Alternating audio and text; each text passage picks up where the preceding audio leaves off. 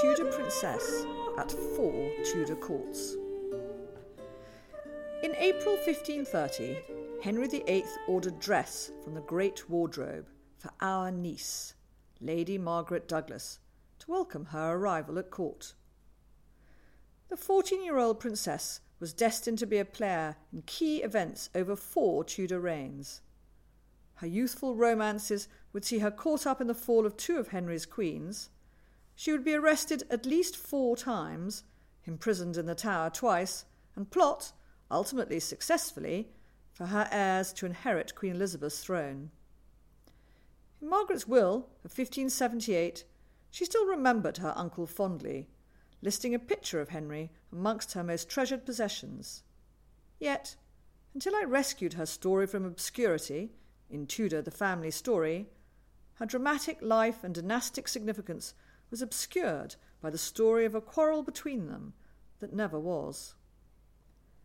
I am the historian Leanda de Lisle, uncovering the Tudors and Stuarts behind the myths. Margaret Douglas was the child of Henry VIII's elder sister, Margaret Tudor, Queen of Scots, by her second husband, Archibald Douglas, Earl of Angus. As such, she was third in line to the English throne in 1530, following her elder half brother, the 16 year old James V of Scots, and Henry VIII's daughter, Mary Tudor, who was four months younger than she. Her parents' unhappy marriage had been annulled in 1527, and a year later, when her father was anxious to flee the stepson who hated him and needed free passage to England, he had kidnapped Margaret and sent her to Henry as a goodwill gesture. Henry had ignored her mother's pleas for her to be returned home. Margaret was too valuable a commodity on the international marriage market to let go. For eighteen months, Margaret had been left in the north of England, while Henry had focused on his pursuit of a papal annulment of his own marriage to Catherine of Aragon. His hopes of being free to marry his mistress, Anne Boleyn, had all but drained away, however, when he at last sent for Margaret. She found Henry living alongside a somewhat stout Catherine as well as the hot tempered Anne, in what David Starkey has characterised as a virtual menage a trois. Henry left Catherine of Aragon for good in the summer of 1531, while Margaret was sent on to join her cousin Mary's household as her principal lady in waiting. She was to stay at Mary's side during one of the most traumatic periods of the princess's life the break with Rome, Henry's marriage to Anne Boleyn, the birth of Anne's daughter Elizabeth, and Henry's decision to have Mary declared a bastard. With Mary's household broken up in 1534, Margaret was then transferred to Anne Boleyn's privy chamber, where she now served the Queen. The now 18 year old Margaret was described by foreign ambassadors as beautiful and highly esteemed. Despite her closeness to Mary, she made friends with a group of talented young courtiers related to Anne, and who together contributed to the famous collection of poetry known as the Devonshire Manuscript. Amongst these friends was the 23 year old Lord Thomas Howard, a younger brother of Anne's uncle, the Duke of Norfolk.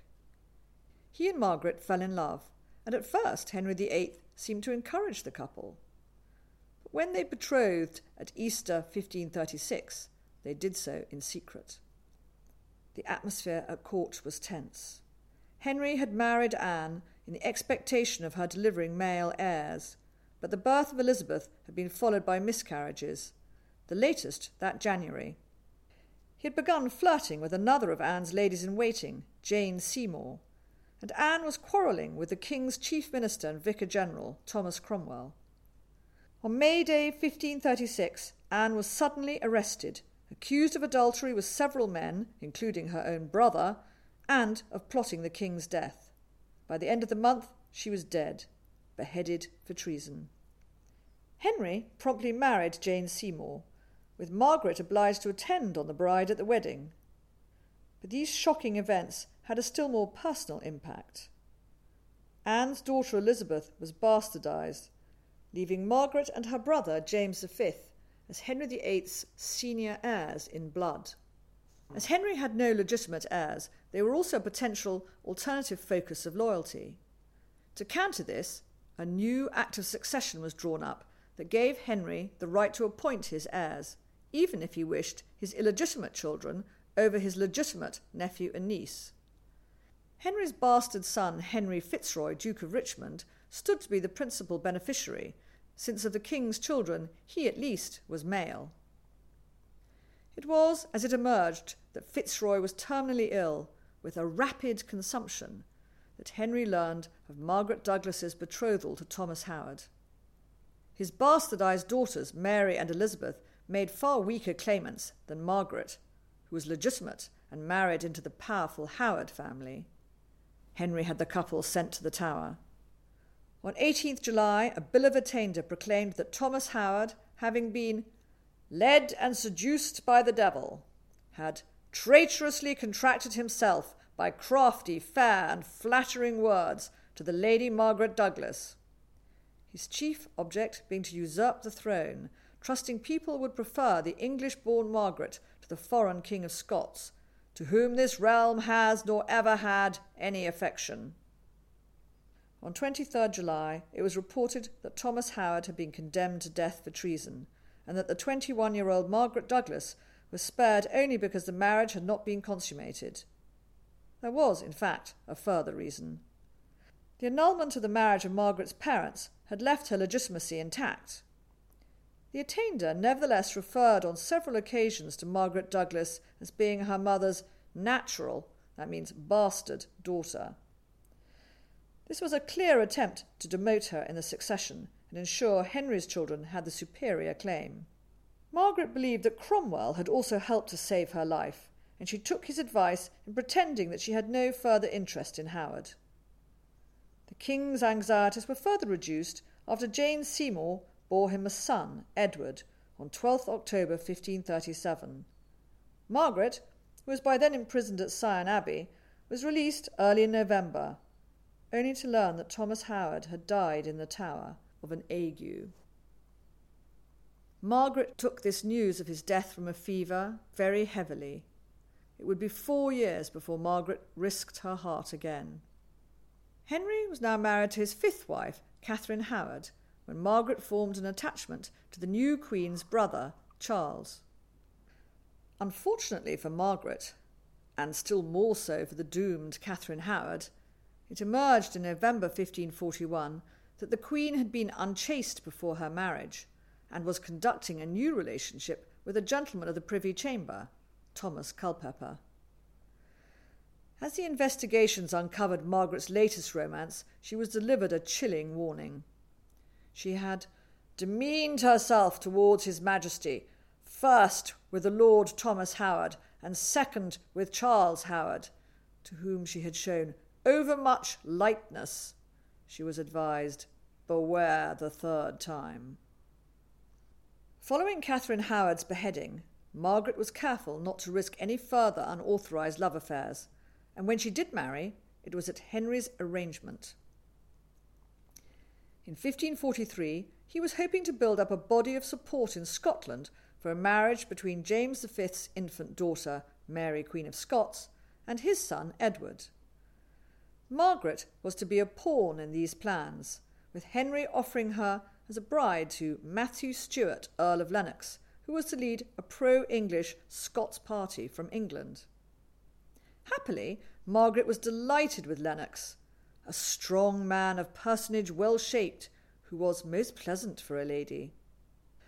Lennox was equally enamoured of Margaret, and their marriage of 1544 proved happy. Margaret was not mentioned in the third Act of Succession, which had been given the royal assent in that spring. Having named Mary and Elizabeth as Edward's heirs, the Act merely promised that Elizabeth's heirs would be named later in letters patent. The king remained anxious to protect his children from rival claimants, but on a personal level, Henry was fond of Margaret, writing to her from Calais that September, sending the new bride his special recommendations. Margaret's biographers tell us that nevertheless, in 1546, she quarrelled with Henry so bitterly over religion that when the dying king named the long stop heir, Margaret was excluded from her rightful place in line of succession. Excluded with her was James V's daughter, Mary, Queen of Scots. This supposed quarrel has helped diminish Margaret's significance in Tudor and Stuart history, with the impression given that she was a woman of poor judgment and one who lacked political importance thereafter. This is very far from the truth. The Lennox payments that year to chantry priests who prayed or chanted for souls in purgatory does indicate religious conservatism, but Henry's will also asked for masses to be said for his soul. The only evidence for Margaret's quarrel lies in a source that postdates Henry's death by 15 years, but it remains important because 450 years later, the mud thrown at Margaret then still sticks. By this time, early in the reign of Queen Elizabeth, Margaret was 46, and the birth of eight children had taken its toll on her good looks. But she had done well in negotiating the lethal riptides of the changing courts of Edward VI and Mary I, as well as being deeply involved in Scottish affairs, promoting her claims as her father's heir. Indeed, Margaret had matured into a political operator to match her great grandmother Margaret Beaufort, who had helped plot her son Henry VII's rise to the throne. The 29 year old Elizabeth had invited Margaret to court to celebrate the Christmas season of 1561, and in order to keep an eye on her cousin. Elizabeth had discovered Margaret was plotting to marry her eldest son Henry, Lord Darnley, to Mary, Queen of Scots. Under the terms of Henry VIII's will, Elizabeth's heir was her Protestant cousin, Lady Catherine Grey, granddaughter of Henry VIII's younger sister, Mary, the French Queen. But some considered this unsigned document invalid, even forged, making Mary, Queen of Scots, Elizabeth's heir, as a senior in blood. If she were to be married to Darnley, his English birth combined with his Tudor blood, would greatly strengthen her claim. A nervous Margaret insisted to the Spanish ambassador, de Quadra, that securing the succession for Mary, Queen of Scots, was her duty, for it would protect England from a civil war on Elizabeth's death. But as the ambassador noted, Elizabeth based her security on there being no certain successor should the people tire of her rule. Margaret was in danger of being returned to the Tower and her fears of this grew when she spotted an agent of a sacked Lennox servant called Thomas Bishop skulking at court. Margaret and Lennox suspected Bishop was feeding information against them to Elizabeth's Secretary of State, William Cecil. In response, they launched a preemptive attack on Bishop's reputation. They described how Bishop had come to work for Lennox while their marriage was being arranged in 1543 Henry VIII had rewarded Bishop for his good service to Lennox, but, they claimed, Henry later regretted this, understanding that Bishop went about to set dissension between the said Earl and his lady. Bishop had also proved a coward, a sexual reprobate, and a thief. It is Bishop's reply to the Lennox attack that is quoted by historians as evidence of Margaret's fatal quarrel with Henry. In a long memorandum, Bishop focuses his attention on Margaret describing his work for Elizabeth's predecessors in the face of Margaret's enmity and his rewards. In particular, he refers to land grants Henry gave him in October 1546, a little afore his death and after the breach with my Lady Lennox. Bishop does not say what her argument with Henry was about, but in a previously overlooked manuscript, Bishop clarifies matters. Bishop claims that Margaret had wanted him sacked in the 1540s seeking the rule of her husband, and that Henry VIII was so angry about her false accusations against Bishop that she ever after lost a part of the king's heart, as appeared at his death. In other words, Henry VIII supposedly demoted Margaret in line of succession because she was rude about Thomas Bishop. Now, Henry VIII evidently did value Bishop's services, but the king had named the Grey sisters as Elizabeth's heirs because, as unmarried females and minors, they would pose very little threat as rivals to his own children. Far less a threat, indeed, than either Mary, Queen of Scots, or Margaret, who alone amongst his sister's children had a growing son. It was nowhere else suggested that Margaret had ever quarrelled with Henry over religion, and Bishop's claim that there had been any quarrel at all does not appear to have been taken very seriously. But he had other, more acute accusations to make, and by 2nd of April, Margaret was imprisoned at the former Carthusian Abbey of Sheen while Lennox was in the Tower. In May, Margaret's interrogators complained that she was being extremely obstinate in her replies to charges that included treason in the recent war in Scotland and secret communications with a foreign monarch, Mary, Queen of Scots, as well as the French and Spanish ambassadors. There were also said to be proofs that Margaret did not love the Queen. Bishop claimed Margaret had persuaded Mary I to imprison Elizabeth in the Tower in 1554, which was believable as Mary had wanted to leave Margaret the throne against what proved possible. Other servants confessed that Margaret often referred to Elizabeth as a bastard. They further described how her fool would roundly mock Elizabeth and her favourite Robert Dudley. Dudley's wife, Amy Robsart, had been found at the bottom of a flight of stairs in 1560 with a broken neck, and the servant said Margaret called him a pox ridden wife murderer. There was even an attempt to accuse Margaret of planning to kill the Queen with witchcraft, a smear Cecil had used successfully against several Catholics the previous year. Margaret often heard Mass said by one little Sir William, and it was being alleged that she was in contact with witches and soothsayers, even that she had conjured the lightning that had burned down the steeple of St. Paul's in 1561 on the feast of Corpus Christi. It was to be Cecil's life's work to prevent any Catholic inheriting Elizabeth's throne, and it is this Elizabethan antagonism to Margaret's post Marian Catholicism that has been read into her relationship with Henry VIII. It is a kind of anachronism we see time and again in Tudor history, with later anti Catholic attitudes projected into the past. Meanwhile, with fear of witchcraft being stoked in Parliament, where MPs were making it an offence in common law, Cecil had been busy seeking information in Scotland to prove Margaret illegitimate. This concerned Margaret still more than the wild claims of treason and occult practices which Lennox characterised as the lies of exploiters, hired men, and other fantastical persons. When Margaret learned that Bishop had described her as a mere bastard, she fired off a furious missive, reminding Cecil, Even as God has made me, I am lawful daughter to the Queen of Scots and the Earl of Angus, which none alive is able to make me other. In the end, Elizabeth chose to leave Margaret's life unharmed and her legitimacy intact.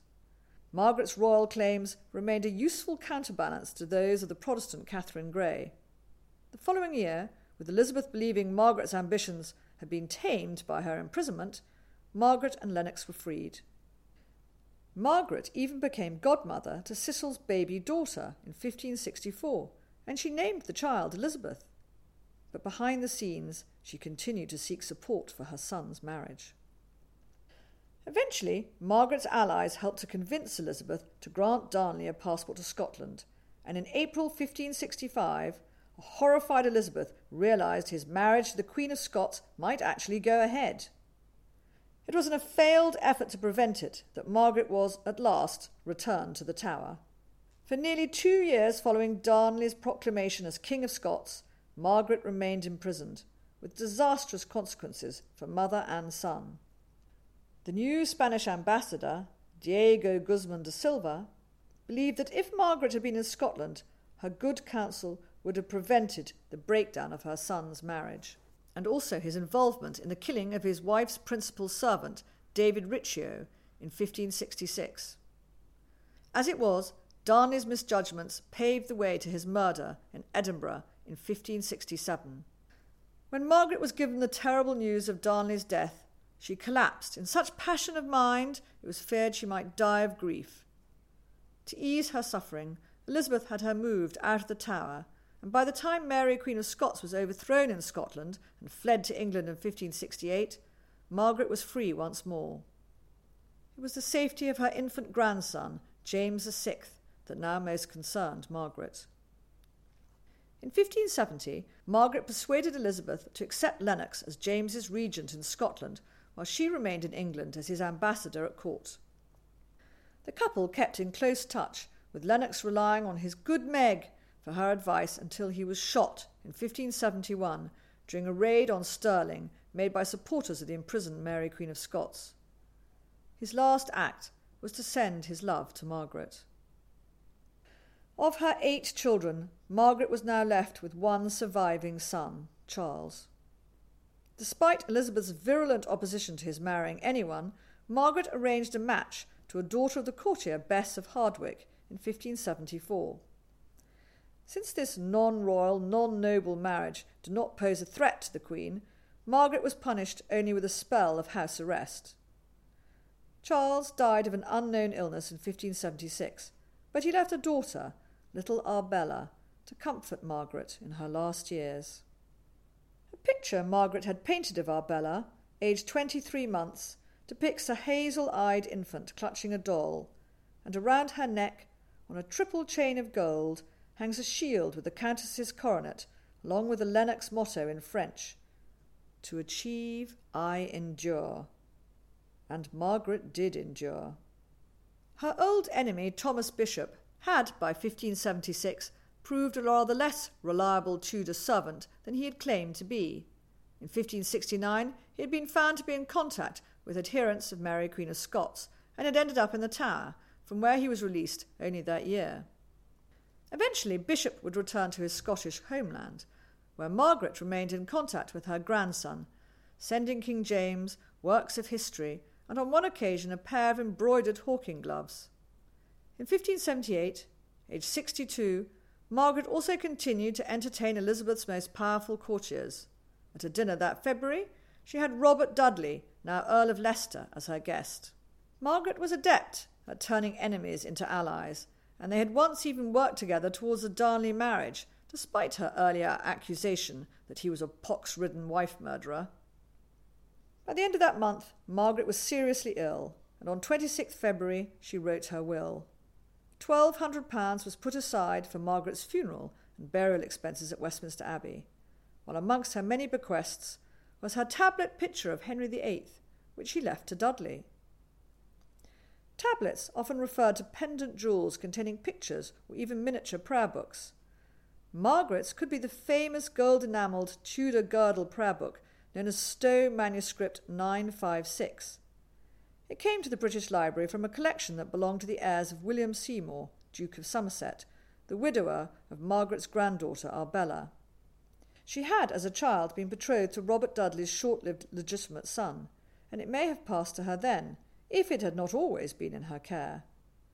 It contains an illuminated miniature bust of Henry VIII, dating from around 1540.